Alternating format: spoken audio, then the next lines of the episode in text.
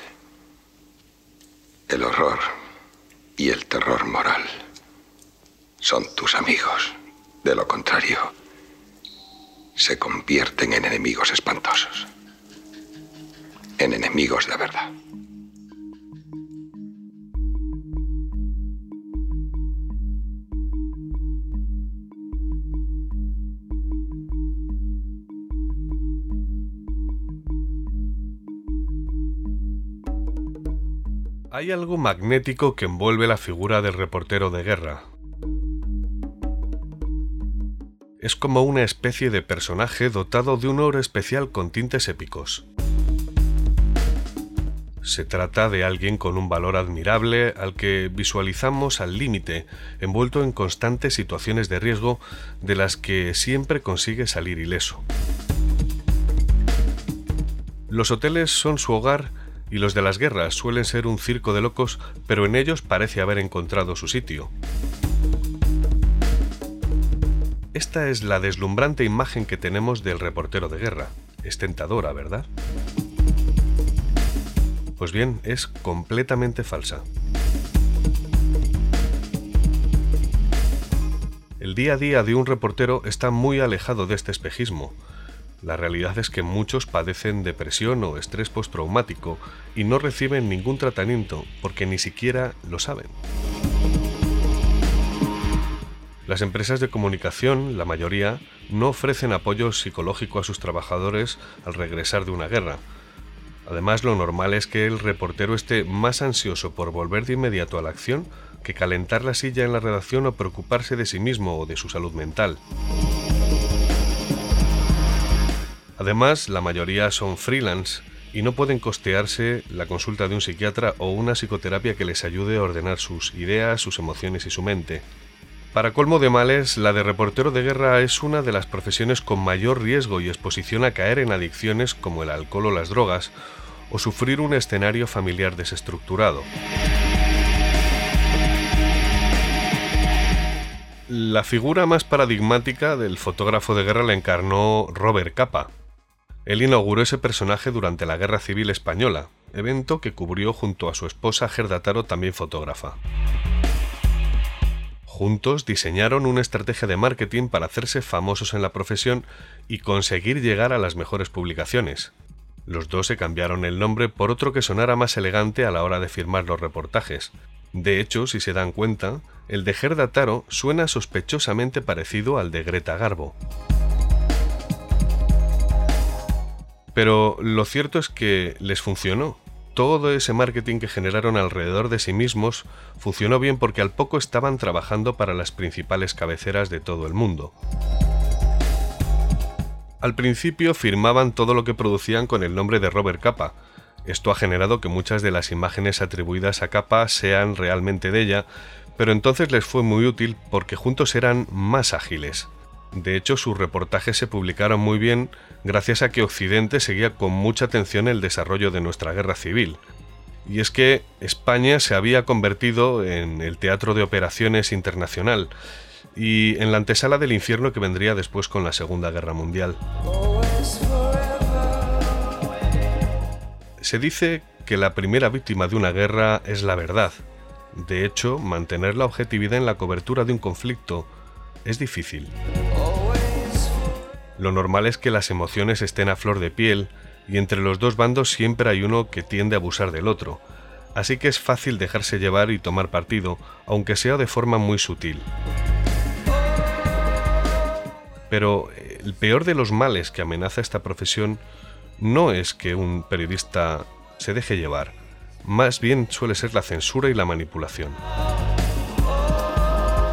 La mayoría de los medios de comunicación pertenecen a grandes conglomerados empresariales que tienden a obedecer a ciertos intereses del poder.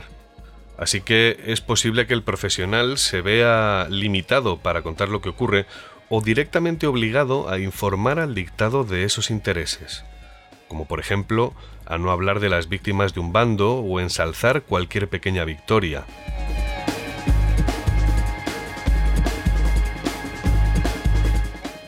Es de justicia decir que tanto Robert Capa como Gerda Taro hicieron una cobertura sesgada del conflicto al contarlo desde un solo ángulo. Los dos abrazaron la causa antifascista y se pusieron al servicio de la propaganda republicana desde el primer momento. Incluso puede que falsificaran algunos de sus reportajes para causar más impacto en la opinión pública internacional. Esto es algo que se lleva investigando desde hace tiempo, de lo que hay mucha controversia, pero parece ser que es cierto. De hecho, la más famosa de sus imágenes se cree que es un montaje. Se llama Muerte de un miliciano y es una de las instantáneas icónicas del siglo XX. Seguro que la recuerdan.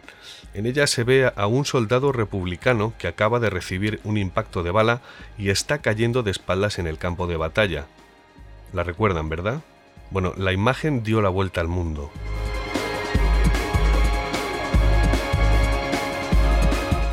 Gerda Taro perdió la vida en el frente de Brunete en 1937 a causa de un desafortunado accidente. Se cayó de un vehículo mientras acompañaba a las tropas republicanas en retirada y la oruga de un tanque le pasó por encima. Taro estaba a punto de cumplir los 27 años y tenía por delante una prometedora carrera. Ella fue la primera fotógrafa de guerra de la historia y también la primera en morir en acto de servicio. Por su parte, Robert Capa se mantuvo con vida unos cuantos años más. Murió en 1954 en la guerra de Indochina después de pisar una mina antipersonal. A sus espaldas dejaría algunos de los documentos gráficos más importantes del siglo, como por ejemplo las espeluznantes tomas del desembarco de Normandía o el conocido reportaje de Pablo Picasso disfrutando de su hijo y su mujer en la Costa Azul.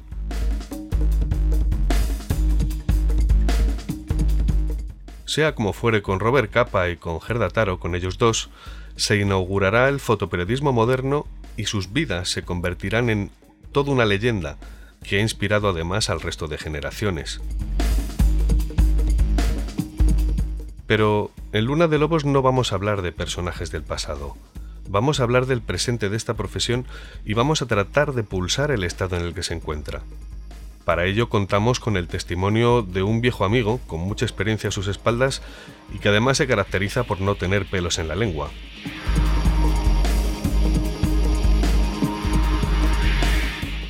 Él es Carlos Hernández, pero antes de pasar a hablar con él, dejen que les cuente por encima su currículum. Carlos empezó a trabajar como reportero de guerra en Antena 3, haciendo la cobertura del conflicto de Kosovo a finales de los 90, una de las últimas guerras de los estertores de las guerras de los Balcanes. Después de esto ha cubierto las guerras de Afganistán, alguna de las intifadas palestinas y por último la guerra de Irak en 2003. Él fue uno de los periodistas que estaban en el Hotel Palestina de Bagdad cuando fue atacado por un tanque americano matando al cámara de Telecinco José Couso. Junto con otros compañeros, lleva peleando desde entonces y apoyando a la familia Couso para que se sepa toda la verdad y se juzgue a los responsables de este crimen de guerra. Nuestro entrevistado ha sido jefe de prensa del PSOE con el gobierno de Zapatero durante la primera legislatura. En la actualidad es un profesional independiente que colabora con varias publicaciones, entre ellas el diario.es. Es además autor de varios libros, entre los que destacan Los últimos españoles de Mauthausen, que publicó en 2015, por cierto, con gran éxito, y el último hace un año, en 2019, llamado Los campos de concentración de Franco, en el que destapa uno de los episodios más desconocidos e infames de la dictadura en nuestro país. Por último, destacar que ostenta el prestigioso premio Ortega y Gasset de Periodismo, que recibió junto con los compañeros españoles que cubrieron el conflicto de Irak en 2003, y además ese mismo año recibiría el premio al mejor periodista del año por la Asociación de la Prensa de Madrid.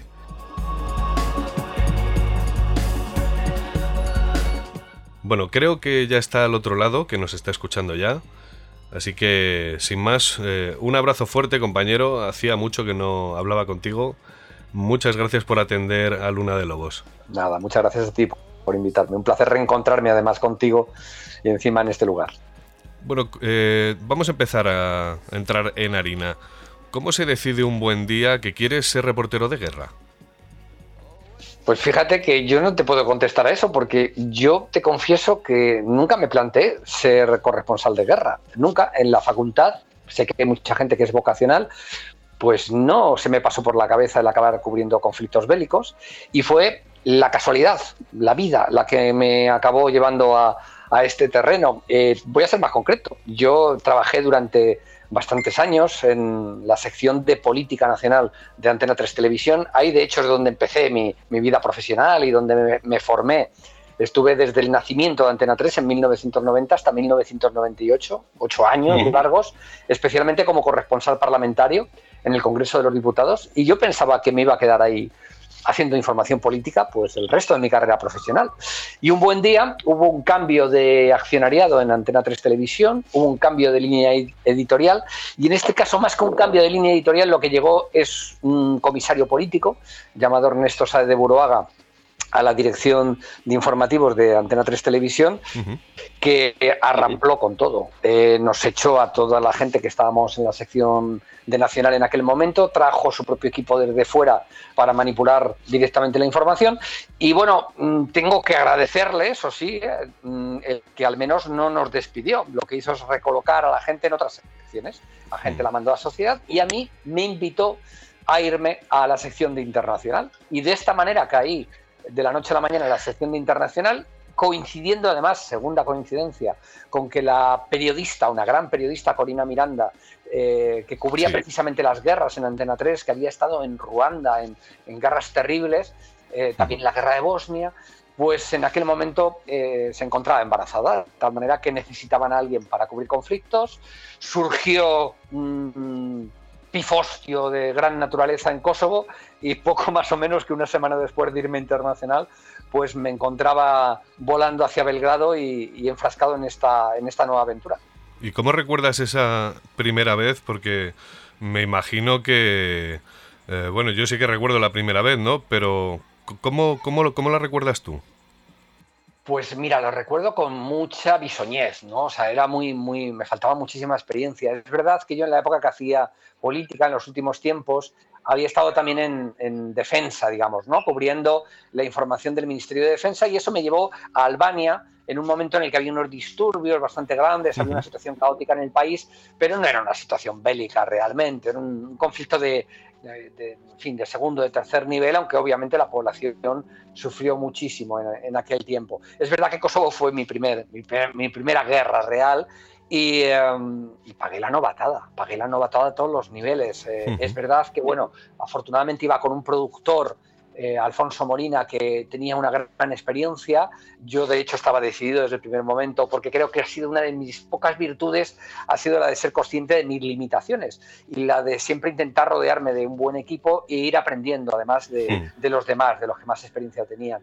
De tal manera que aprendí mucho de este productor, pero fíjate lo que nos pasó, Luis, que nos perdieron las maletas en el vuelo de ida eh, llegamos a Belgrado y mm, no estaban las maletas. Entonces eh, nos encontramos entre la disyuntiva de si perder un día de trabajo en un momento en el que estaba muy caliente ya el conflicto de Kosovo o irnos hacia Kosovo sin las maletas, donde había una parte fundamental de nuestro equipo, eh, con lo cual decidimos que el productor Alfonso, que era el que tenía experiencia, se quedara en Belgrado y el cámara, el reportero gráfico José Luis Leandro y yo cogimos un coche y nos fuimos a Kosovo.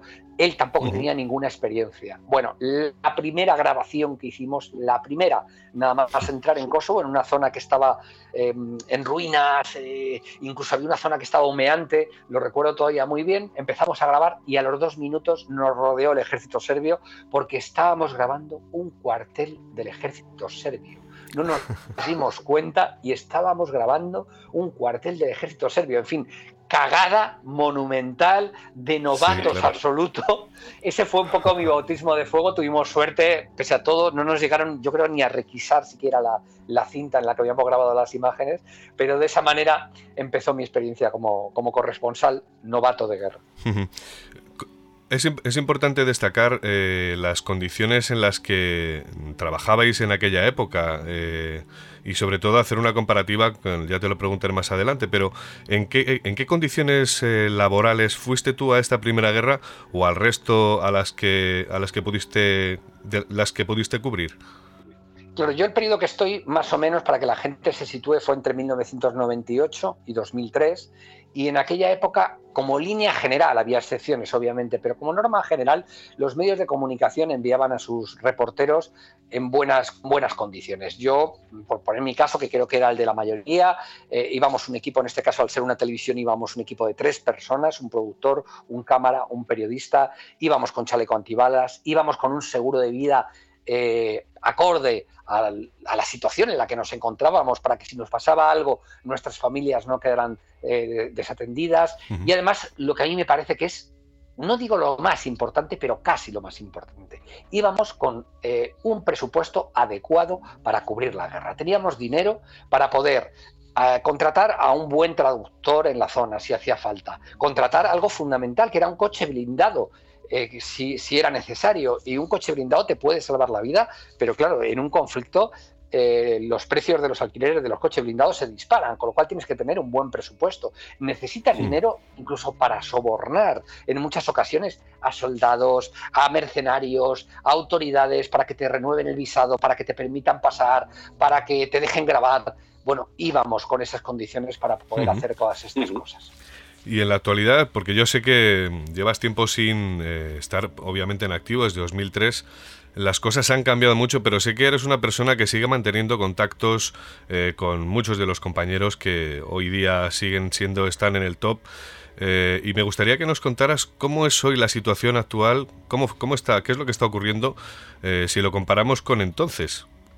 Bueno, yo, yo, creo que hemos pasado, no voy a decir de 100 porque nosotros no estábamos a 100, pero podíamos estar a 70 pues hemos, hemos pasado de 70 a 10, ¿no? O de 70, no voy a decir a cero, pero casi. O sea, las condiciones a día de hoy en general, y a partir de 2003, yo diría 2004, eh, que es cuando comenzó todo esto, han pasado a ser mm, deplorables, absolutamente denunciables. Los medios de mm. comunicación en general, la mayoría, hay excepciones, pero la mayoría renunció a enviar a sus propios periodistas y se dedicó a contratar a freelance sobre el terreno intentando pagarles lo menos posible. Yo creo que hubo una época que creo que coincide más o menos con estas fechas de las que te hablo, a partir del año 2000, pero especialmente 2003, 2004, donde se produjo una eh, precarización terrible de la profesión periodística en general. Fue la época en que Antena 3 Televisión, por ejemplo, externalizó todo su servicio a los cámaras, los que trabajaban de reporteros, con la cámara al hombro, los externalizó en una subcontrata con un único objetivo,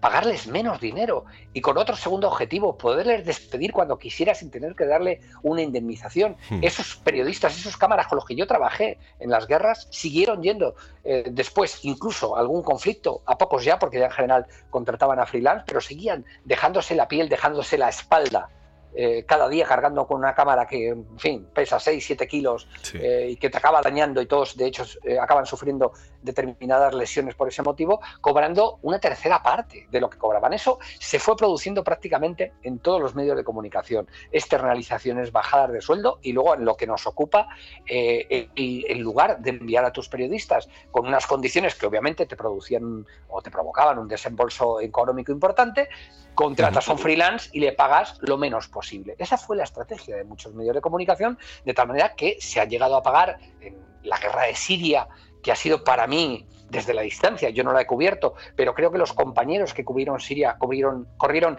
100 veces más peligro que yo pude correr en Irak o en Afganistán y el resto de periodistas que estuvimos en estos conflictos, pues bien, estos periodistas en Siria, freelance, les ofrecieron 50 euros por una crónica, 70 euros por una crónica, 100 euros por una crónica.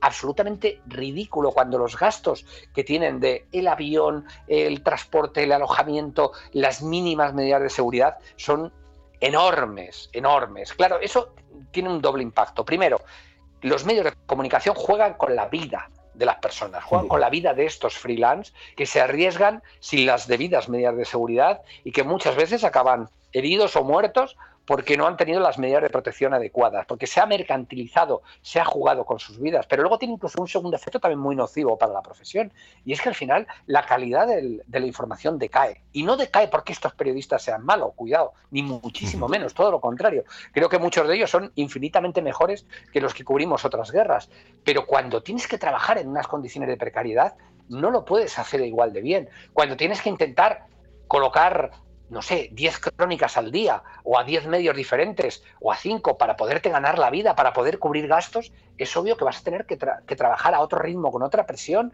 y también ofrecer un producto de una calidad a veces eh, inferior, como es lógico, porque necesitas trabajar para muchos medios a la vez y mandar muchas crónicas a la vez. Con lo cual, se está jugando con la vida de los periodistas, se ha precarizado absolutamente el oficio de corresponsal de guerra y eso al final también ha provocado insisto, no por culpa de los periodistas, sino por culpa de los medios de comunicación que eh, nos han conducido a esta situación, ha provocado también una, caída en la calidad de, muchas de las informaciones que recibimos.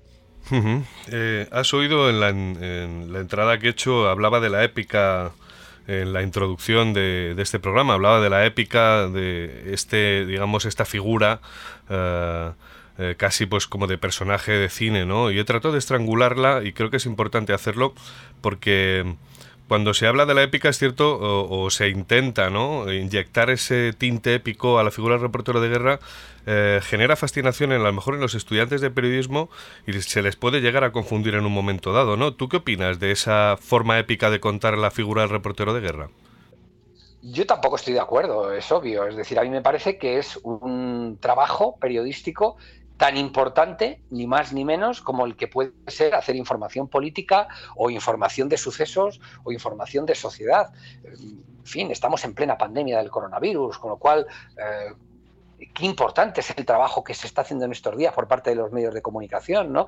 Yo no creo que sea más importante ser periodista de guerra. Yo lo que creo es que en todos los casos te dediques al periodismo político, deportivo, de sociedad o de, o de sucesos o corresponsal de guerra, lo que tienes que ser es honesto.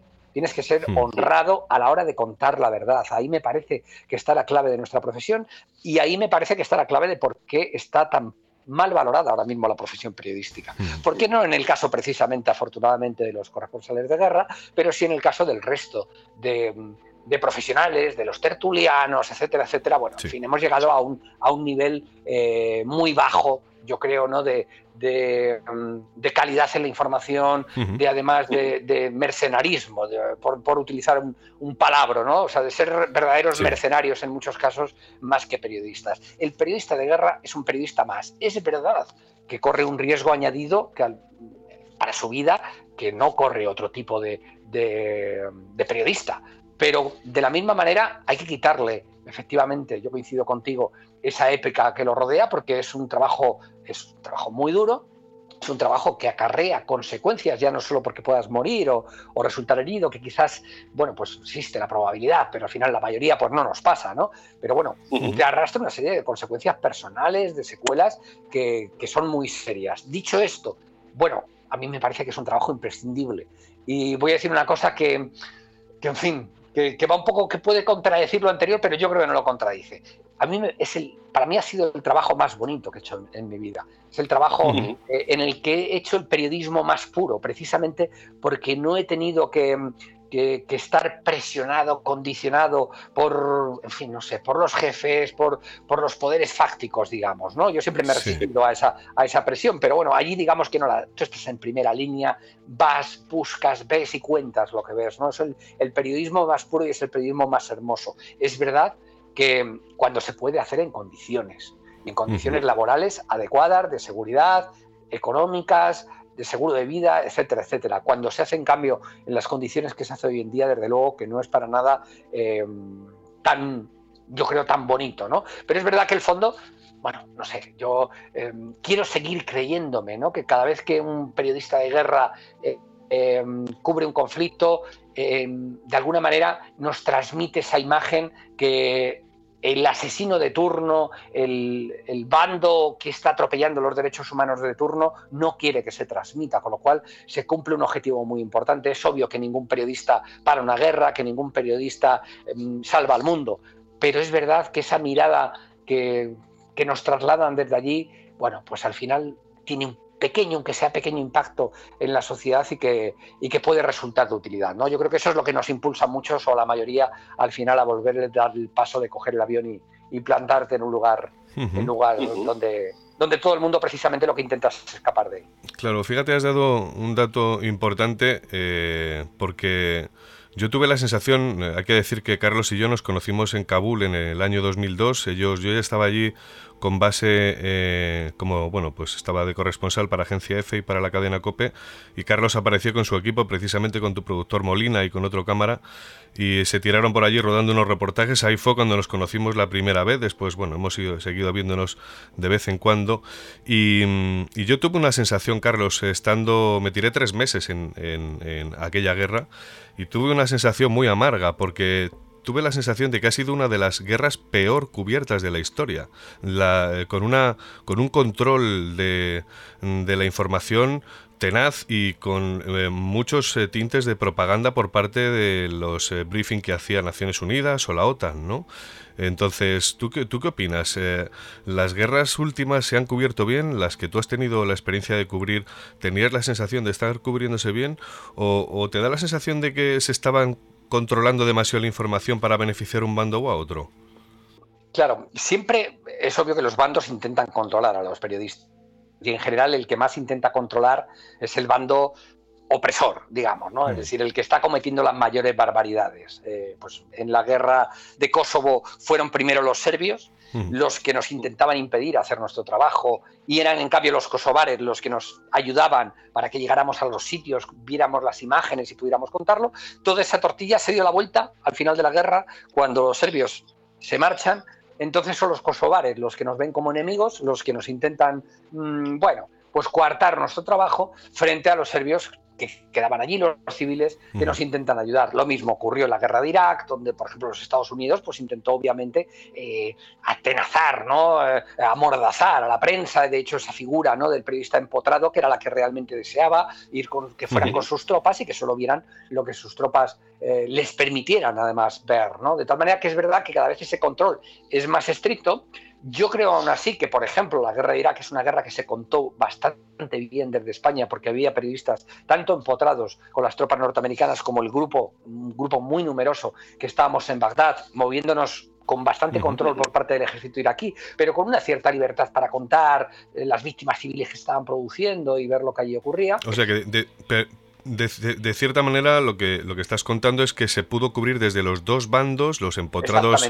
para que la gente sepa, nuestros oyentes, qué significa esto, eran aquellos periodistas que gestionaban un permiso y podían ir, por ejemplo, en un eh, convoy eh, de Humvees o de tanques de los norteamericanos metido dentro con ellos. Ese era el periodista empotrado.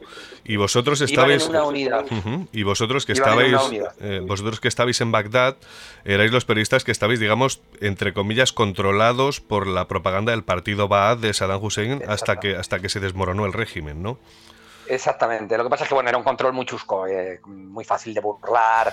Eh, quizás en cuanto a la movilidad era un poco más complicada en ocasiones, pero bueno, tenías además alguien que teóricamente veía, veía tus crónicas antes de mandarlas para censurarlas, pero no, no, sabía hablar español, con lo cual no entendía lo que decías. Bueno, en fin, era muy fácil burlar realmente el control y fuimos capaces, yo creo, de dar una visión bastante ajustada a la realidad de lo que ocurría en Bagdad y en sus alrededores como consecuencia de los bombardeos aliados y después de la invasión norteamericana. Los empotrados tenían los movimientos mucho más limitados porque iban con una unidad que, como es obvio además, al estar en primera línea de combate les mantenían una posición muy controlada en todo momento y además no les permitía llegar a determinados lugares hasta que bueno pues el escenario había sido limpiado no aún así el trabajo de los compañeros que estuvieron empotrados fue absolutamente también eh, encomiable. De hecho bueno pues Julián Guitaparrado falleció no yendo empotrado con, una de esas unidades norteamericanas. Lo que sí es verdad y a mí me parece muy importante destacar Luis y, y tiene mucha relación con lo que hemos hablado antes es que cada vez las guerras se están cubriendo peor porque eh, al no enviar los medios de comunicación periodistas propios, al estar los freelance en las condiciones que están, hay cada vez más veces, no es quizá el caso de la guerra de Siria, pero también en ocasiones de la guerra de Siria ha ocurrido esto, que mm, las televisiones, los medios de comunicación en general, eh, solo obtienen la información a través de agencias, de agencias internacionales, que suelen funcionar con fixers, con eh, mm, freelance locales, que en ocasiones son enormes profesionales y en otras ocasiones, bueno, pues mm, hay que, no, esos periodistas en sí, sino que ya eh, es más fácil eh, el que se dé una visión parcial, adulterada de la realidad. Cada vez, cuanto más ojos hayas, hay tanto interés eh, por parte de todos los combatientes en adulterar la verdad que cuanto más ojos haya allí sobre el terreno, mucho mejor. De tal manera que si al final limitamos la difusión de la información a dos grandes agencias internacionales, como puede ser Reuters y APTN, mal vamos.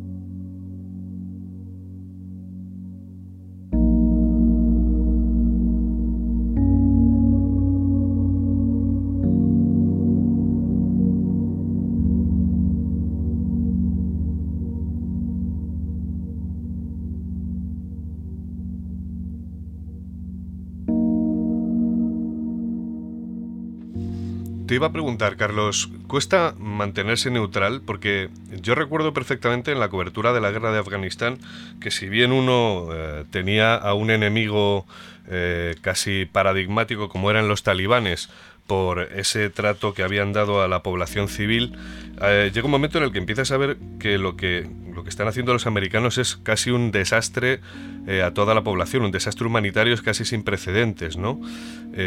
pero yo en mi caso me costó en algunos momentos mantenerme neutral, no para seguir pensando que los talibanes eran el demonio, para dejar de pensarlo, pero sí para a lo mejor haber pensado que podrían haberles dejado tranquilamente que solos hubieran corrido su camino eh, histórico a su modo y a su ritmo y a su velocidad. Ahora la pregunta va para ti, ¿cuesta mantenerse neutral, Carlos? Claro, es que depende de lo que, lo que entendamos por neutralidad. Es que yo creo que el periodista tampoco tiene por qué ser neutral. Lo que tiene que ser es objetivo. Y a veces la objetividad no es neutral. Em, pues por poner un ejemplo, si los serbios en la guerra de Kosovo estaban asesinando a mansalva a los kosovares, lo que nos tocaba contar a nosotros era eso. Y obviamente esa, esa posición nos convertían no neutrales, porque al final lo que nosotros contábamos perjudicaba a los serbios y favorecía a los kosovares, pero es que esa era la realidad. Con lo cual yo creo que el periodista no tiene que ser neutral, lo que tiene es que ser objetivo y contar lo que ocurra. Y precisamente hay un gran, gran peligro en el tema de la, de la neutralidad, porque últimamente, especialmente, estamos eh, o hay medios de comunicación que para no sé si cogérsela con papel de fumar o para tener a todo el mundo contento, para no meterse en problemas, entienden que el periodismo es dar las dos versiones de un hecho. Eh, los serbios dicen esto y los kosovares dicen aquello. La Casa Blanca dice esto y en cambio los talibanes dicen aquello. Bueno, si no tienes a nadie sobre el terreno, si no sabes lo que ha ocurrido, es lógico que hagas eso. Pero lo que no es lógico es que si tú estás sobre el terreno, hagas lo mismo. Tú tienes que contar lo que ves. Y además, no solo eso, sino que denunciar cuando alguien miente. Si el ejército norteamericano miente en uno de esos briefings, como tú has mencionado, y mentía constantemente en los briefings que daba tanto la guerra de Afganistán como la de Irak, y tú tienes constancia que está mintiendo, tú no puedes decir en tu crónica el ejército estadounidense dice A y eh, los iraquíes dicen B. No, no, no, tienes que decir que el ejército estadounidense ha mentido en el briefing al decir A, porque tú sabes que la realidad es B.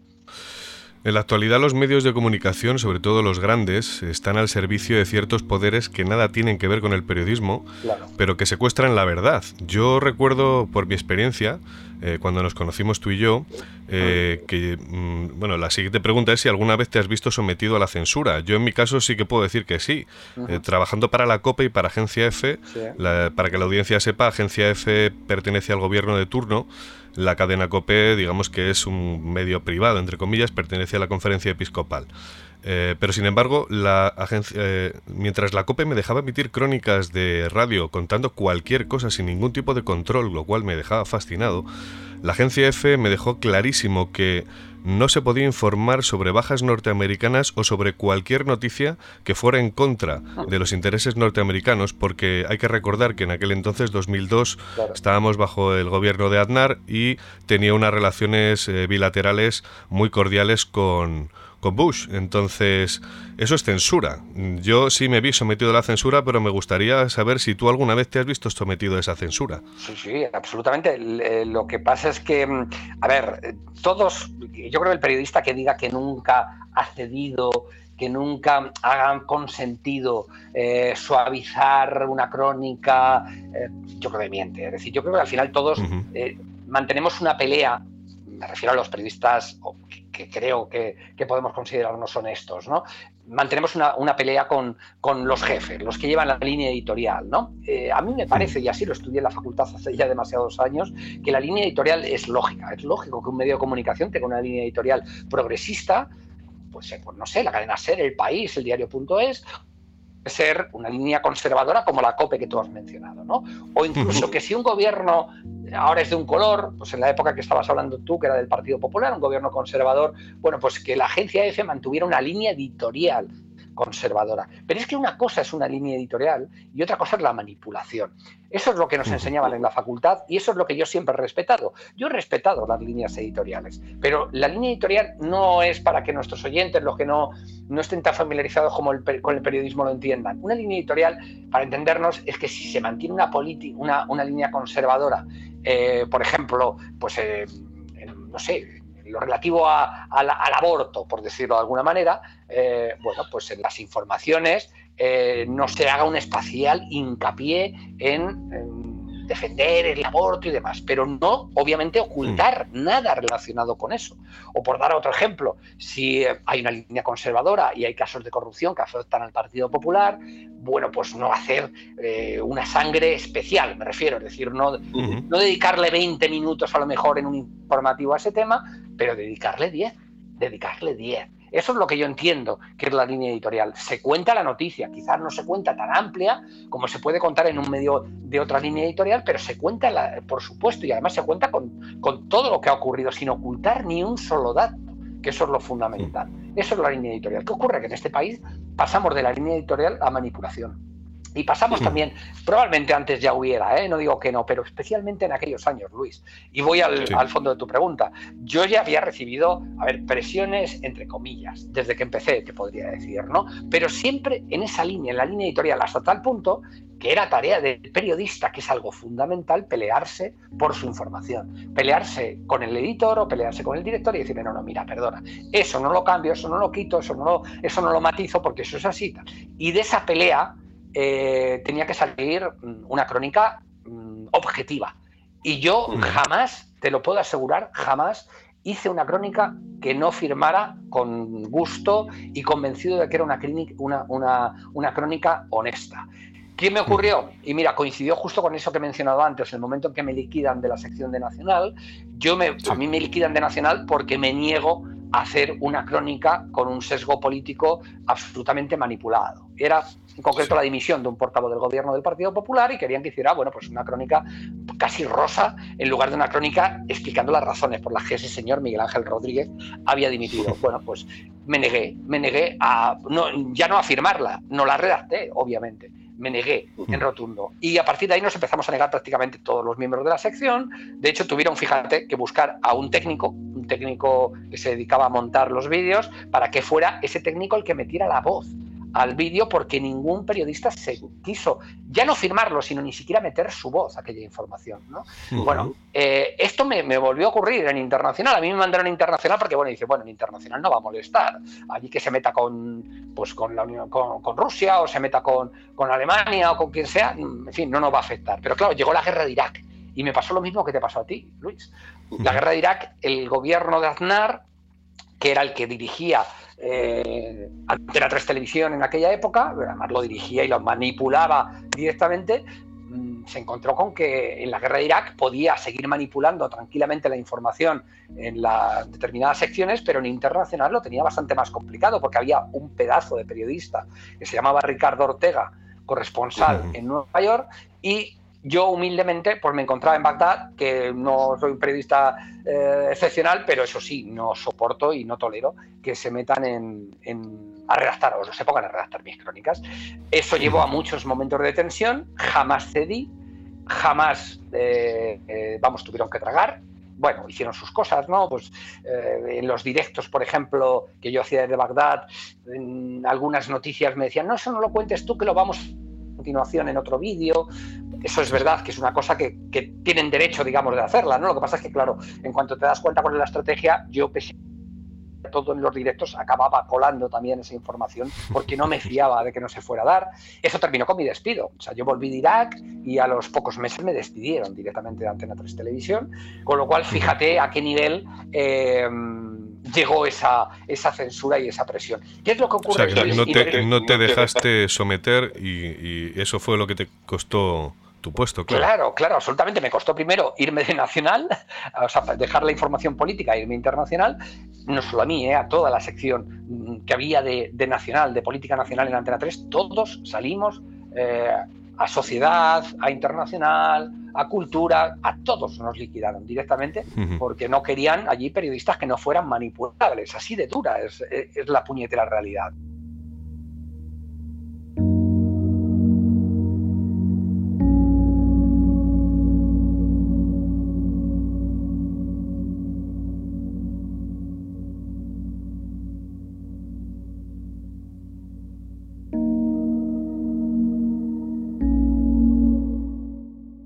Da la sensación, Carlos, que la mayoría, eh, más que, o sea, la mayoría de los eh, nuevos compañeros que entran cada año y demás, es como si tuvieran asumido que esa autocensura eh, está dentro de ellos o incluso no son ni siquiera conscientes. No sé por qué me da esa sensación. tienes toda la razón, fíjate, es que ya muchas veces no les hace falta a los jefes censurar porque es el periodista el que se autocensura. Y ahí está el problema, porque si tú le das guerra a tu jefe y si tú le pones en evidencia le va a costar mucho más censurar. Te puede echar a ti a lo mejor, pero que va a echar al siguiente también. Pero claro, si al final eres tú el que te autocensuras, oye, le estás haciendo el trabajo sucio encima a los de arriba. Y es verdad que mucho de eso hay, Luis, muchísima, mucha autocensura que les facilita el trabajo precisamente a los de arriba. Claro. Te iba a preguntar, Carlos, porque has cubierto varias guerras, has estado en varios escenarios de guerra. Yo estuve contigo en uno, estuvimos compartiendo allí unos días maravillosos en Kabul. Recuerdo con muchísimo cariño con los compañeros de Antena 3. Eh, pero te iba a preguntar algo que es muy personal. Eh, ¿Deja secuelas esta profesión? ¿Tú lo has sentido? Quizá no solo va dirigida a ti esta pregunta, es por otros compañeros que conozcas, pero ¿deja secuelas esta profesión? Sí, sí, sí, por supuesto. Eh, a ver, eh, yo creo que depende del nivel emocional de cada uno, porque eso cada uno somos uno, te deja más o menos secuelas psicológicas, ¿no? Desde gente que tiene grandes pesadillas a gente que, que tiene realmente estrés postraumático y que necesitaría asistencia y necesita asistencia de psicólogos. Es verdad que no ha sido mi caso no, yo no te digo que no haya tenido algún día, quizás alguna pesadilla, pero es verdad que yo conseguía desconectar bastante bien cuando venía. No me olvidaba, pero no me, no me traumatizaba en el día a día. ¿no? Lo que sí he visto, como otros compañeros, obviamente eso sí le ha ocurrido, y lo que creo, fíjate, que hay es uniforme, salvo excepciones, es la factura a nivel de vida personal que te pasa. Como si estás demasiado tiempo en este trabajo, acabas perdiendo parejas, acabas perdiendo amigos, acabas quedándote solo. Hay una cosa que, yo creo que a todos nos ocurre, a los que empezamos a trabajar en esto y trabajamos en esto, que te crea adicción. adicción, fíjate, yo te diría que, es verdad que, incluso también por el contexto, bastante adicción al alcohol, eh, hmm. bueno, a desbarrar más de lo debido, pero hablo de adicción a, trabajar en esto. O sea, vuelves a, vuelves a Madrid o vuelves a tu ciudad y mm, a los cuatro o cinco días estás pensando, ostras, joder, a ver cuándo me vuelvo a algún sitio, ¿no? O oyes una noticia de que está pasando ya algo en otro lado y dices, buf, a ver si consigo que me envíen para allá. O sea, te crea adicción. Claro, eso no lo soporta nadie, no lo soporta una pareja, no lo soporta una familia, no lo soportan los amigos. Y eso te hace además ir quedándote cada vez más solo hasta el momento en el que se te acaba porque esta profesión, como casi todas, pero esta no te dura hasta que te jubilas. No estás con 65 años siendo corresponsal de guerra. Normalmente acaba mucho antes y eh, conozco muchísimos casos de compañeros que en el momento en el que se acaba es cuando se dan cuenta de que se han quedado solos, de que perdieron a sus parejas, sus amigos al final eran los mismos amigos que siguen yendo a guerra, con lo cual no los tienen en, en las ciudades de origen y te provoca una, una soledad personal y unas consecuencias que en ocasiones acaban siendo hasta dramáticas, ¿no? Yo recuerdo el caso, bueno, recuerdo muchos casos, ¿no? Pero especialmente de un buen compañero que acabó muriendo solo en un hotel de Barcelona, alcoholizado, eh, pues como un perro, te diría, ¿no? Y había sido uno de los grandísimos periodistas de guerra de este país, con lo cual es obvio que mm, yo no me gusta dar consejos, pero si tuviera que dar un consejo sería que mm, esta profesión o este trabajo específico de corresponsal de guerra no se desarrolle durante demasiados años seguidos, o por lo menos no de forma continuada durante demasiados años seguidos, porque si no provoca todo este tipo de cosas.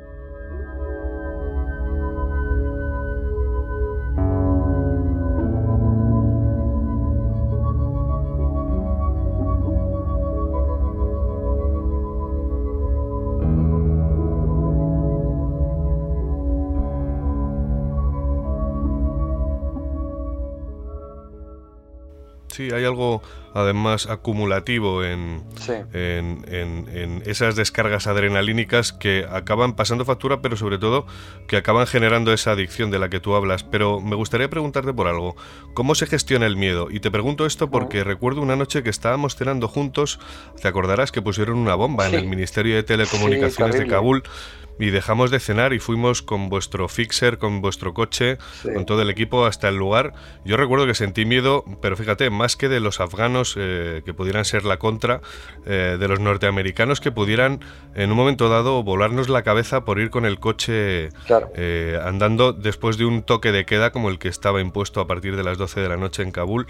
Y bueno, y también recuerdo que aprendí mucho de vosotros a la hora de gestionar el miedo bajándonos de aquel coche y, grabando aquellas imágenes que grabamos. Pero además yo aprendí mucho de vosotros porque ya era mi primera guerra, pero no era la primera vuestra. Eh, pero ¿cómo, se, ¿cómo gestionabas tú el miedo, Carlos? Es verdad que cada uno lo gestiona de una manera. ¿eh? yo creo que, que aquí no hay una receta universal. Yo te confieso que, he tenido muy, muy poco miedo. Y no porque sea un tipo valiente, ¿eh? sino porque digamos que para mí la clave de, de, trabajar en un conflicto es ser muy responsable, muy, muy responsable a todos los niveles. O sea, para empezar, ir muy bien documentado, saber muy bien a qué país vas, conocer el contexto, mm. conocer el por qué ocurren las cosas, para luego que las crónicas no sean unas crónicas sensacionalistas que solo cuenta que ha habido un tiroteo, sino contextualizar, mm. explicar, saber, ¿no? Ese es el primer grado de responsabilidad que tiene el corresponsal de guerra. El segundo, intentar, en la medida de lo posible, eh, saber qué es lo que está ocurriendo en el momento en el que estás, en el lugar en el que estás. Y si no lo sabes, mejor dar un paso atrás y no avanzar. Solo cuando, digamos, crees tener controlada la situación, dentro de lo que cabe, obviamente, es cuando puedes seguir avanzando, cuando te puedes plantear grabar, cuando puedes ir un paso más allá. Entonces, yo siempre he intentado regirme por eso, es decir, eh, llegar a un lugar, a, una ciudad, a un tiroteo, a, a, a una trinchera, situarme, ver qué es lo que está ocurriendo y si estoy tranquilo, en el sentido de, vale, sé lo que pasa, aquí están disparando estos, allí aquellos, cuidado que allí hay un tanque, cuidado que no sé qué, entonces me pongo y actúo, y grabo y me muevo, etcétera, etcétera. Esa es la única clave y la única forma. Y es verdad que con este, entre comillas, truco o estrategia, yo te confieso, Luis, que, he pasado muy poco miedo pero muy poco miedo. El único, fíjate, yo te diría, eh, el, único lugar en el que realmente tuve miedo en alguna ocasión, eh, y más de una, fue precisamente los territorios palestinos en una de esas intifadas en las que estuve, cuando había decretado el toque de queda 24 horas al día del ejército israelí, con lo cual no se podía andar por las calles, pero claro, tú tenías la opción de o no salgo a la calle eh, y me quedo en un hotel, con lo cual la información que me llegue por agencias, o me salto el toque de queda. Y nosotros obviamente nos saltábamos el toque de queda. Y ahí sí, te confieso que hubo veces que esa sensación de ir por calles desiertas y tener la sensación de que te están mirando, que te están apuntando, eh, te crea una sensación de intranquilidad gorda, ¿no? Pero bueno, aún así, intentar mantener el control y, saber en qué situación te encuentras para moverte con, con toda la seguridad posible. Es que quizá dan más miedo los drones norteamericanos cuando oyes ese zumbido, ¿verdad? De un Predator, o los propios israelitas, aunque vayas perfectamente documentado. Sí. Quiero decir, aunque tengas eh, tu coche lleva una TV encima del techo o ponga press, ¿no? O se sepa eh, y esto además me enlaza con la siguiente pregunta, que se sepa que eres periodista y que estás en un sitio con otros periodistas. El 8 de abril de 2003 ocurrió algo que estoy seguro que te cambió la vida y la de los compañeros españoles que estabais allí. Hablo del Hotel Palestina de Bagdad y hablo del asesinato del cámara español José Couso. ¿Cómo recuerdas aquel día, Carlos? Pues terrible, como una pesadilla, porque era un día que habíamos estado desde primera hora de la mañana grabando a dos tanques norteamericanos, dos Abrams que habían encima de un puente, en el puente de Al-Yumurilla, eh, sobre el Tigris, y les habíamos estado grabando desde nuestras terrazas.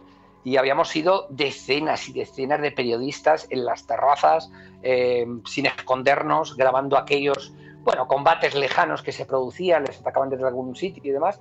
Y recuerdo que en el momento de mayor tranquilidad, hacía, no sé, por lo menos una hora que no se oía ni un disparo, yo estaba en el interior de la habitación revisando unas imágenes con otros compañeros y oímos un petardazo. Yo en un principio pensamos que había sido pues un obús o, un misil que había caído a una cierta distancia del hotel, porque caían tantos que tampoco eh, me parecía algo extraordinario, hasta que empezamos a oír gritos en el pasillo, porque yo me encontraba en la, en la planta 15 y el obús de hecho impactó en la 1503. Eh, que era la habitación donde estaba la agencia Reuters. Yo estaba en la 1507, solo había una habitación por medio, y oímos los gritos de los compañeros de Reuters que salían huyendo por el pasillo. Salimos inmediatamente y ahí nos encontramos pues eh, lo peor, ¿no? que es varios compañeros ensangrentados, entramos en la habitación, la 1503, y había Taras Prouchu, que uno de los cámaras de Reuters, tirado en el suelo junto a su cámara, inconsciente, acabaría falleciendo poco tiempo después, y varios compañeros más tirados en el suelo totalmente ensangrentados. ¿no? Eh, yo recuerdo que lo primero que pensé es, qué cabrones los iraquíes, qué cabrones los iraquíes. Porque es verdad que durante días llevábamos temiendo que como se veía que iban a perder la guerra y había además eh, bastantes eh, combatientes extranjeros que habían ido a hacer la yihad a favor de Saddam Hussein, que no estaban tan controlados como el ejército, bueno, pues que en un momento fueran a pagar con los únicos eh, extranjeros que estaban allí, que éramos nosotros, ¿no? Su, derrota. Y yo pensé que habían sido ellos, no me podía imaginar que habían sido los norteamericanos. Nos dedicamos a sacar a los heridos tardamos muchísimo porque el hotel era un caos, como es lógico, los ascensores estaban colapsados, bueno, fue muy dramático y hasta que no bajé abajo, yo creo que pasada pues, probablemente una hora desde el ataque, no me comentaron que, claro, que, José Couso estaba también entre los heridos. En aquel momento, fíjate, Luis, ni me di cuenta que una planta más abajo, en esa misma habitación, en vez de en la 1503, en la 1403 estaba Couso, eh, con John Sistiaga, y una planta más arriba, la 1603, que también se vio afectada, estaba Olga Rodríguez de la cadena SER, pero estaban los compañeros mexicanos de Televisa, incluso dos compañeros de Antena 3 de mi equipo. No me paré a pensar que podían estar heridos y me dediqué a, a, intentar ayudar a los compañeros de Reuters y afortunadamente los que estaban en la, en la 16 no, no, pasó nada, pero en la 14 lamentablemente pues José eh, resultó gravemente herido y, y acabó falleciendo. Fue un crimen de guerra vamos, de manual. Los norteamericanos dispararon sabiendo que éramos periodistas, nos llevaban toda la mañana viendo cómo le grabábamos desde la terraza. Luego, en los briefings, esos briefings de los que hemos hablado antes, fíjate qué curioso, mintieron como bellacos, dando además versiones contradictorias. Primero dijeron una cosa, que les habían disparado desde la parte de abajo del hotel, entonces, cuando los periodistas le preguntaron en el briefing, ¿y si les dispararon desde abajo? ¿Por qué ustedes dispararon arriba? Cambiaron de versión y dijeron, bueno, también disparaban desde arriba. En fin, fueron cambiando de versión porque mentían. Y ahí yo creo que estuvimos muy bien, el grueso de los periodistas, que no dijimos, según los norteamericanos, ha sido un accidente, según no sé quién, No, no, dijimos que nosotros éramos conscientes de que aquello había sido un asesinato y un crimen porque lo habíamos visto, porque sabíamos que no había habido disparos desde nuestro hotel, sabíamos que mentían en las versiones que habían dado y sabíamos que nos habían estado viendo desde los tanques y que habían disparado siendo muy conscientes de que iban a matar a periodistas.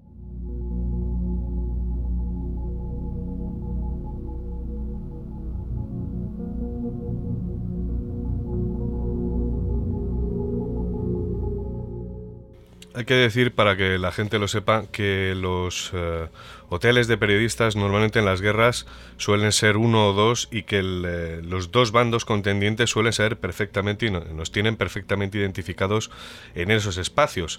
Es, es, imposible eh, que los americanos no supieran que estabais allí porque el Hotel Palestina de hecho es un hotel histórico en las varias guerras que se han cubierto eh, en esta zona, en, Irak. Y además es, eh, digo histórico porque siempre se ha llenado de periodistas, ¿no? Claro. Entonces, Fíjate que estaban en medio del río Tigris, en aquel puente. Nosotros estábamos en el edificio más alto que se veía desde ese puente y llevábamos, como te digo, no minutos, llevábamos horas grabándoles desde los balcones. O sea, cualquiera que conozca mínimamente eh, la estrategia militar, la capacidad tecnológica de un Abrams, que luego además se ha demostrado por reportajes posteriores, obviamente, sabe perfectamente que sabían hasta el color de nuestros ojos y sabían que allí no había cuatro periodistas agazapados, es que estábamos eh, cientos de periodistas grabándoles en los balcones y llevábamos toda la mañana haciéndolo. Lo sabían perfectísimamente y además, cuidado, no estoy diciendo que sea un crimen de guerra porque ah, los periodistas tenemos que estar especialmente protegidos. No, es que las leyes internacionales de la guerra, la Convención de Ginebra, protege determinados objetivos. Uno de ellos son los hospitales, otros son los objetivos civiles puros y duros. No se puede violar a mujeres y no se puede asesinar a cooperantes, por ejemplo, o a periodistas. De tal manera que es que fue un crimen de guerra absolutamente de manual, ni más ni menos que hubiera sido atacar a conciencia eh, premeditadamente, por ejemplo, un hospital. Ni más ni menos. ¿Qué hicieron el resto de compañeros después de haber visto este, este ataque? Eh, ¿Hubo algún tipo de huida masiva de reporteros internacionales esperándose lo peor? No solo, ya digo, recibiendo en un momento dado del gobierno de Saddam Hussein algún tipo de, bueno, no sé, disparo con algún eh, anticarro, mm. algún francotirador, sino que estábamos recibiendo, estabais recibiendo golpes directamente desde los aliados, en, el hotel de los aliados. ¿Hubo algún tipo de desbandada? No, no, en absoluto. Yo creo que lo que hubo es un, digamos, un refuerzo ¿no? en, en el sentimiento de mm, si lo que quieren es que nos callemos y que no contemos lo que aquí está ocurriendo, mal camino han elegido. Todo lo contrario, yo creo que nos reforzó en nuestras convicciones de que teníamos que seguir haciendo nuestro trabajo. Es verdad, te lo confieso, que se creó un cierto ambiente de paranoia. ¿no? Eh, yo recuerdo una, una, mañana, al día siguiente, si no me equivoco, del asesinato de, de José, sí, fue a la mañana siguiente, que corrió el rumor esto que tú lo sabes muy bien, los rumors, ¿no? Los rumores que circulan y que nadie sabe muy bien de dónde ha salido, pero de golpe corrió un rumor por el hotel de que venía una horda de iraquíes a asaltar el, hotel y a matarnos a todos. Claro, cuando yo, fíjate, si me hubiera pillado años atrás, hubiera salido corriendo. Pero llevaba ya unos cuantos años, había vivido una situación muy parecida en, Belgrado durante la guerra de, de, Kosovo, durante los bombardeos de la OTAN, e intenté enterarme de cuál era la fuente. Ya, ya, vamos a ver, ¿quién te lo ha contado? No sé quién de Reuters, vale, me iba por el de Reuters, me decía, no sé quién. Entonces, no había un origen, no se sabía de dónde había salido aquello y opté por algo que me pareció en aquel momento lo más sensato, porque me parecía que podía ser lo más peligroso era precisamente huir del hotel en aquellos instantes, porque era una situación de caos peligrosísima, que te podían disparar tanto los iraquíes como los americanos confundiéndote con un, con un eh, atacante, ¿no?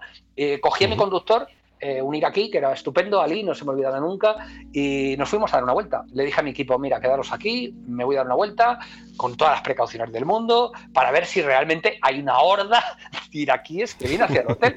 Y nos dimos una vuelta y lo que nos topamos, en cambio, fue con, con varios Abrams norteamericanos que estaban muy cerca ya del hotel, con lo cual fuimos conscientes de que no había, vamos, riesgo. Riesgo, obviamente, de que nos volvieran a atacar los americanos o que se produjera otro tipo de ataque, pero que obviamente no existía ninguna multitud de ciudadanos iraquíes o de luchadores iraquíes que fueran a atacar el hotel. Y de hecho, unas horas después, muy poquito después, los tanques norteamericanos llegaron al, al, Palestina. Has hablado de la Convención de Ginebra, de, de, bueno, de saltar, de romper las reglas de no seguir el, dictado de las leyes internacionales en el caso del asesinato de José Couso. Sé que llevas tiempo haciendo esfuerzos junto con otros compañeros que estabais allí, como has dicho Olga, para que se esclarezca la verdad y se juzgue a los culpables. ¿Hasta dónde habéis podido llegar?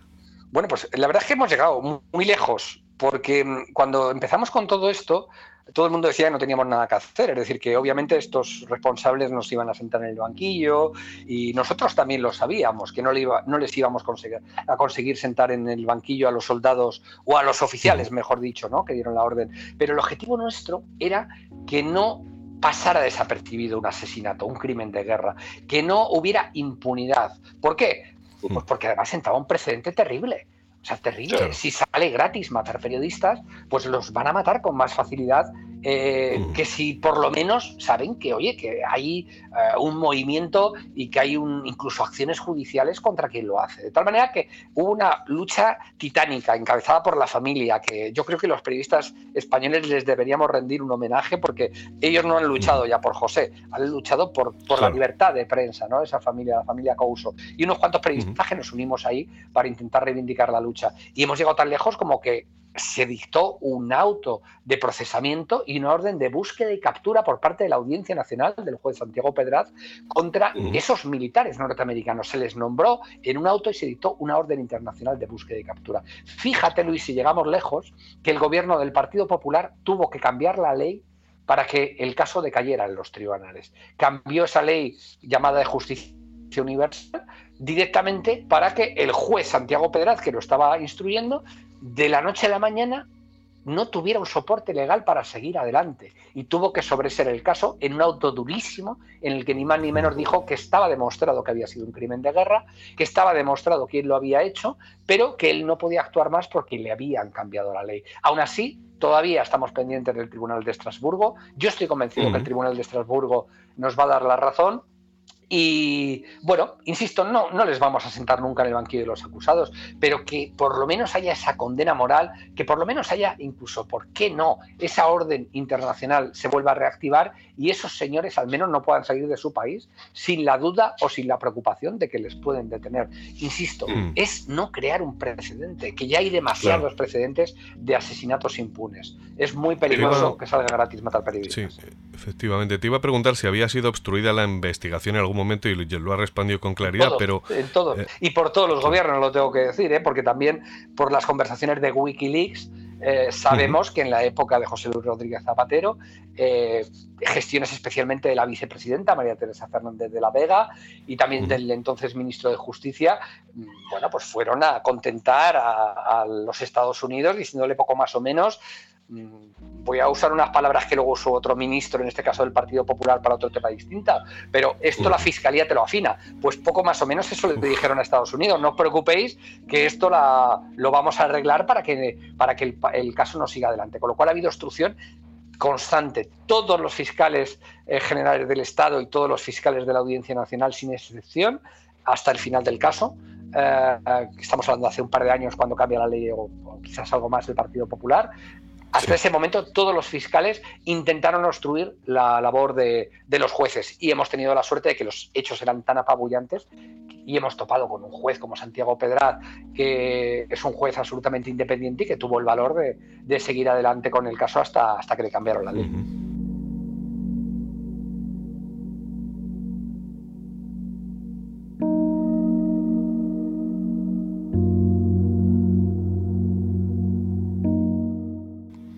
Te agradezco mucho que haya sido tan claro porque hay que recordar que ha sido jefe de prensa del PSOE precisamente el gobierno de José Luis Rodríguez Zapatero.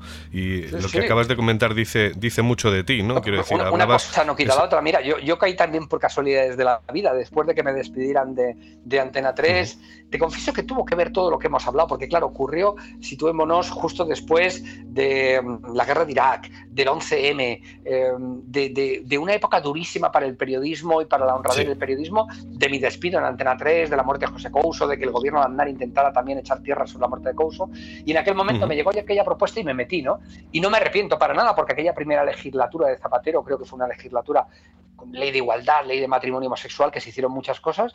Obviamente, esto de José Couso que he mencionado, me enteré a posteriori cuando salieron las filtraciones de Wikileaks y recuerdo, de hecho, que la familia Couso, en cuanto se conocieron, convocó una manifestación delante de Ferraz y en esa manifestación estuve yo, obviamente. O sea, eh, no quita una cosa eh, para la otra. Yo nunca milité ni, he militado en ningún partido, trabajé como un profesional, obviamente progresista, si no, no hubiera podido trabajar como director de comunicación en un partido como, eh, si, no, si no comulgara mínimamente con, la ideología, ¿no? en este caso una ideología progresista, pero vamos, eh, sin comulgar con ruedas de molino. Si hubiera sabido desde luego algo de esto que ocurrió, especialmente en la segunda legislatura, pero vamos, en la primera también empezó a pasar. Si me hubiera enterado, obviamente, ese mismo día habría dimitido sin ningún tipo de duda. Claro.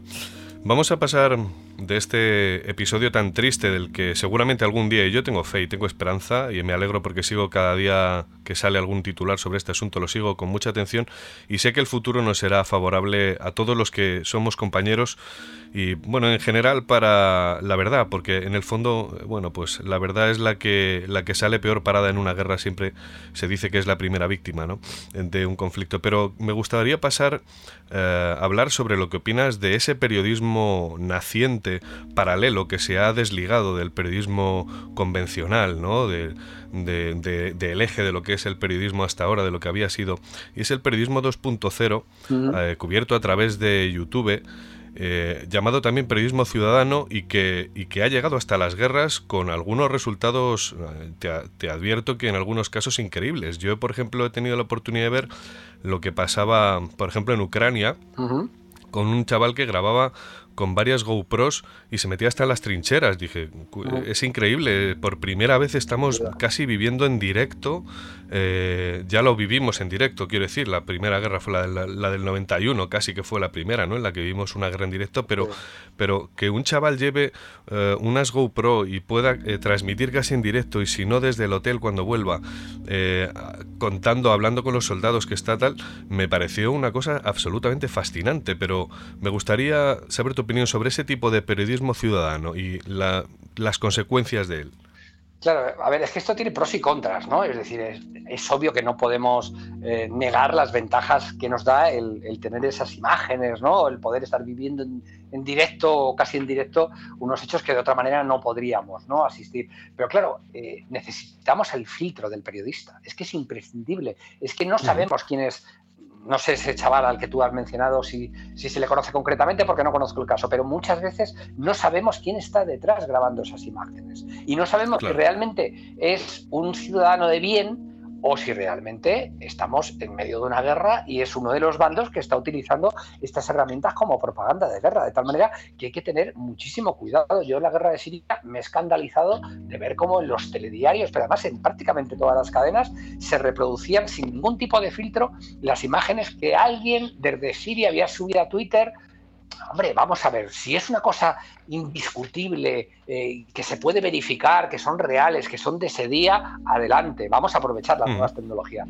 Pero ¿quién nos garantiza que determinadas imágenes, de hecho se ha demostrado que muchas de ellas eran falsas, eran de otro momento, eran de otros lugares? ¿Quién nos garantiza eso? Nos lo garantiza un periodista, un periodista, por eso es tan, tan necesario el que estemos allí. El periodismo ciudadano, bueno, puede ser eh, una fuente, pero una fuente como todas las fuentes discutible, que hay que eh, poner bajo cuarentena y que hay que chequear que realmente sea cierto y que sea así lo que estamos viendo, aunque sea una imagen. Es verdad que como es una imagen parece que ya como lo estás viendo, ya, pero ¿quién te dice que esa niña siria que aparece traumatizada bajo una silla es real?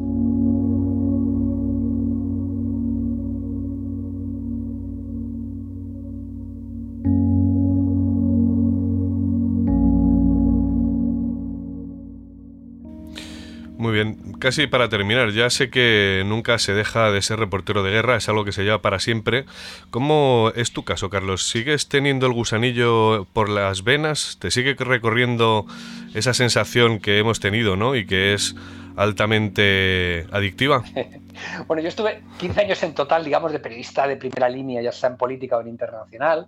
Eh, te digo una cosa, no echo de menos nada del periodismo de político y el único gusanillo, efectivamente, que de cuando en cuando me da es el del periodismo internacional, el de la corresponsabilidad de guerra. ¿Por qué? Pues que porque cuando ves en televisión que está ocurriendo algo increíble, increíblemente duro, evidentemente, ¿no? Pero algo histórico en algún lugar y mm, el saber que tú podías estar allí y podías contarlo, eh, a mí me sigue removiendo por dentro, es verdad. O sea, tengo claro que esa etapa terminó y no volverá, no, no volverá. Pero es verdad que si tengo algo de añoranza de lo que es el periodismo, digamos, de primera línea, ¿no? ya sea periodismo de sociedad, de, cultura o de política, del único que puedo tener una cierta añoranza es, de, es del periodismo de guerra. Bueno, pues eh, te, iba, te, iba, a preguntar que si volverías alguna vez, ya has dicho que no, que esa etapa no volverá, eh, lo cual no es malo tampoco tener claro que hay etapas en la vida que se cierran y no tienen por qué volver, simplemente la añoranza con eso sirve. Pero quería hablar sobre tus libros ya para terminar, porque sé que, bueno, has sido muy prolijo hablando sobre todo de los campos de concentración de la Segunda Guerra Mundial. Tienes en total, además de libros, algún documental que habla sobre ello. Pero me gustaría saber si tienes algún otro proyecto en marcha relacionado con el mundo editorial, que es además del escribir en el diario.es, que lo haces a menudo, eh, de lo que, a lo que nos tienes acostumbrados últimamente. De momento no, porque estoy centrado en mi último libro, con que lo he publicado ya hace unos meses, Los campos de concentración de Franco, pero todavía es una investigación, fíjate que sigue abierta, porque a raíz de la publicación del libro me han ido apareciendo nuevos datos, eh, nuevos documentos, con lo cual, bueno, sigo ahí, digamos, ¿no? Un poco para intentar actualizar esa investigación. Y es verdad que tanto este tema, ¿no? De la represión franquista como el de los españoles que estuvieron en campos de concentración nazis, eh, prácticamente no se había hablado nada de estos temas hasta hace muy poco tiempo, eran muy desconocidos, con lo cual no quiero digamos, soltar la pieza, soltar ahí la obra y desentenderme. Eh, soy un poco, quizá porque eh, somos periodistas, somos así, ¿no? Y también he trabajado en comunicación, política empresarial, y creo que es necesario lo que yo llamo que es la gota malaya hay que reiterar, hay que repetir, hay que insistir, hay que salir en cuantos más medios mejor, eh, contarlo hasta la saciedad, porque da igual. O sea, yo llevo cinco años, por ejemplo, eh, con el tema de los españoles de Mauthausen, cinco años desde que publiqué el libro.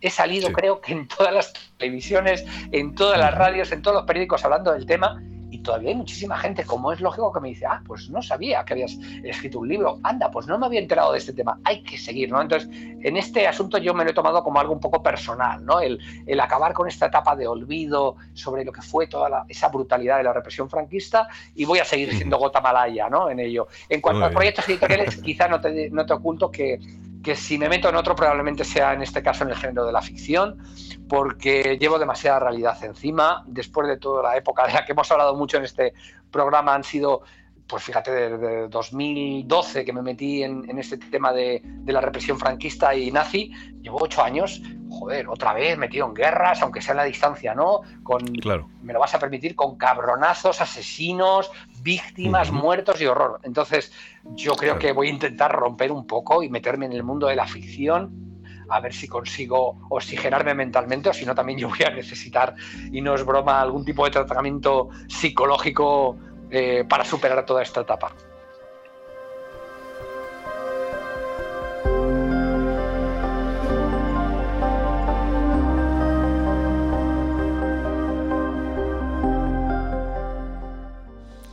Pues muy bien, Carlos, ha sido un auténtico placer contar contigo. Hace mucho tiempo que no nos vemos y, y, bueno, eh, recuerdo esa amistad que se forjó aquellos días maravillosos en Kabul, que tuvimos la oportunidad de conocernos y que no olvidaré jamás, porque además fuisteis hermanos mayores, de los cuales aprendí mucho aquellos días.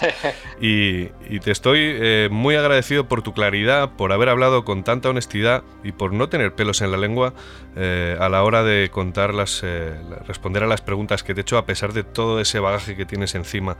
¿De acuerdo? Así que un abrazo muy grande, te deseo una muy buena luna y espero que volvamos a hablar pronto de alguno de esos proyectos que tengas en mente. Un abrazo muy grande, Carlos. Yo, también lo espero. Aprendí yo también mucho de ti en Kabul, también trabajamos esa amistad enorme que seguirá ahí. Y nada, buena luna y buena suerte con todos tus proyectos. Un abrazo. Muchas gracias. Un abrazo, Carlos. Chao.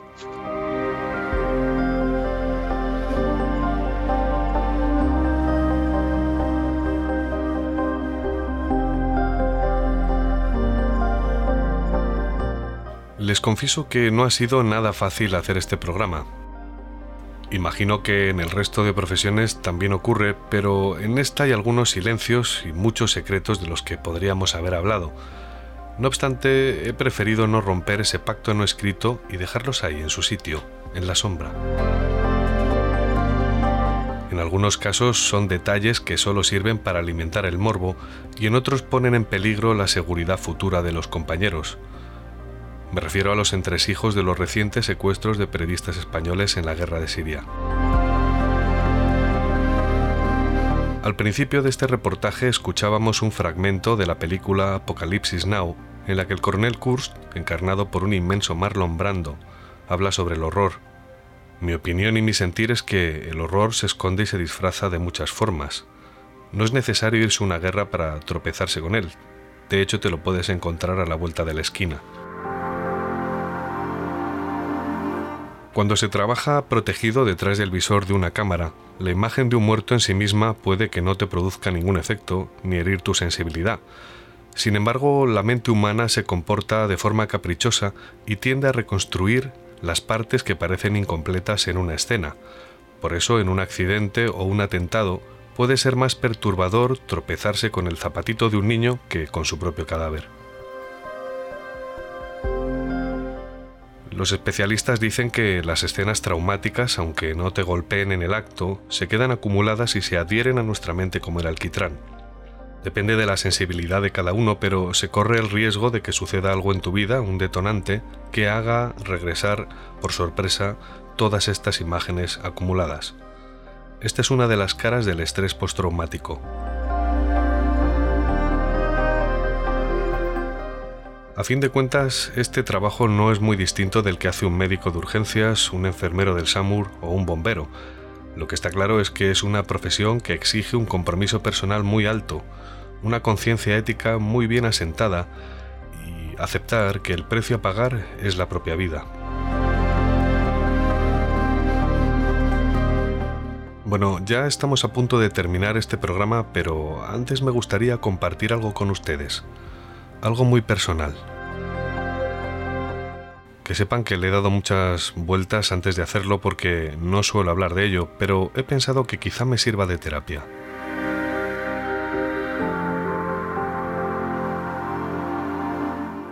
Recuerdo perfectamente aquella tarde de agosto en mitad del desierto de Kabul. El sol coloreaba de un rojo violento las imponentes montañas del Primalaya, Frente a nuestro coche aparecían en el horizonte como eternos gigantes de piedra. Era viernes y mi compañero Alistair y yo habíamos decidido tomarnos el día libre. Era su 40 cumpleaños y me dijo que lo quería celebrar por todo lo alto. Su chofer me recogió en el hotel y enfiló en dirección al campamento de los militares a las afueras de la ciudad. El secreto es que en la tienda de los soldados españoles vendían cerveza y vino mucho más barato y de mejor calidad que en nuestro hotel o en el mercado negro. La polvorienta carretera de Yalalabad estaba atestada de coches, pero el tráfico era fluido y tan caótico como de costumbre. Los vehículos se adelantaban unos a otros a toda velocidad, realizando maniobras imprudentes con esa peculiar banda sonora de bocinazos que tienen todos los lugares del tercer mundo. Recuerdo que le pedí al chofer que fuera un poco más despacio. En realidad no teníamos prisa, pero no hizo demasiado caso. Miré por la ventanilla el paisaje desolado, repleto de casas de adobe, con gentes vestidas con harapos, mutilados de guerra, mujeres como fantasmas ocultas bajo un burka, o los niños jugando con sus cometas al viento. En realidad era el paisaje de siempre. No había una sola esquina de Kabul que no tuviera esas pinceladas. Recuerdo que rebasamos un camión de soldados americanos que regresaban del frente. En la caja trasera descansaban apoyados en sus fusiles unos 20 soldados. Recuerdo que tenían el rostro y el contorno de los ojos impregnados de arena del desierto con los surcos que habían dejado las lágrimas. Uno de ellos hizo la V de victoria con la mano y yo le respondí con el mismo gesto con poco afán. De nuevo le pedí al chofer que bajara la velocidad. Entonces Alister se giró desde el asiento delantero y me sonrió. Estaba pletórico. Al fin y al cabo era su cumpleaños. Cogí la cámara, le pedí que se peinara un poco y le hice un par de fotos. Ninguno de los dos podíamos imaginar que esos iban a ser sus últimos segundos de vida.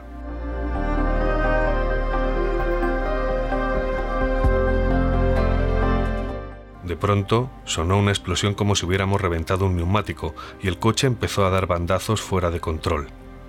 Recuerdo el golpe de adrenalina y ese sabor metálico en la boca como el que te deja un relámpago en mitad de la tormenta. Solo se escuchaba el chirriar estridente de las ruedas y los frenos inundando el aire de espanto, y el coche se salió por la cuneta a 80 o a 100 por hora.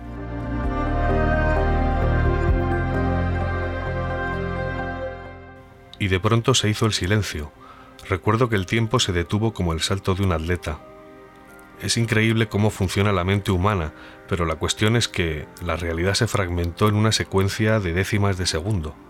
Recuerdo la primera vuelta de campana, el golpe seco, el sonido de las piedras arañando la chapa y mi cuerpo sin cinturón girando como un muñeco de trapo por el habitáculo. A la segunda vuelta todo se oscureció.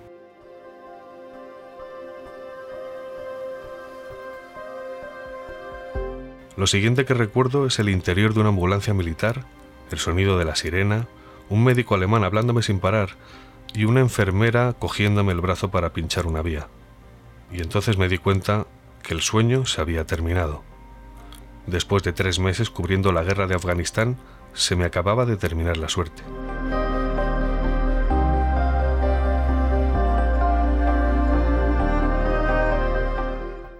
Alistair no pudo sobreponerse a sus heridas y falleció en la mesa de operaciones de un hospital de campaña. Al menos yo tuve la fortuna de sobrevivir, aunque les confieso que durante mucho tiempo arrastré un sentimiento de culpa por ello.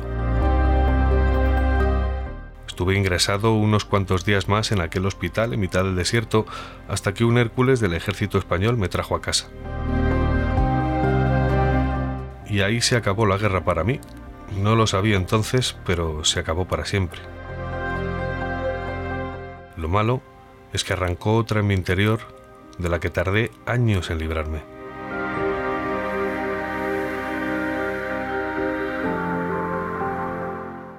Nada más. Muchas gracias por estar ahí. Hasta la próxima luna.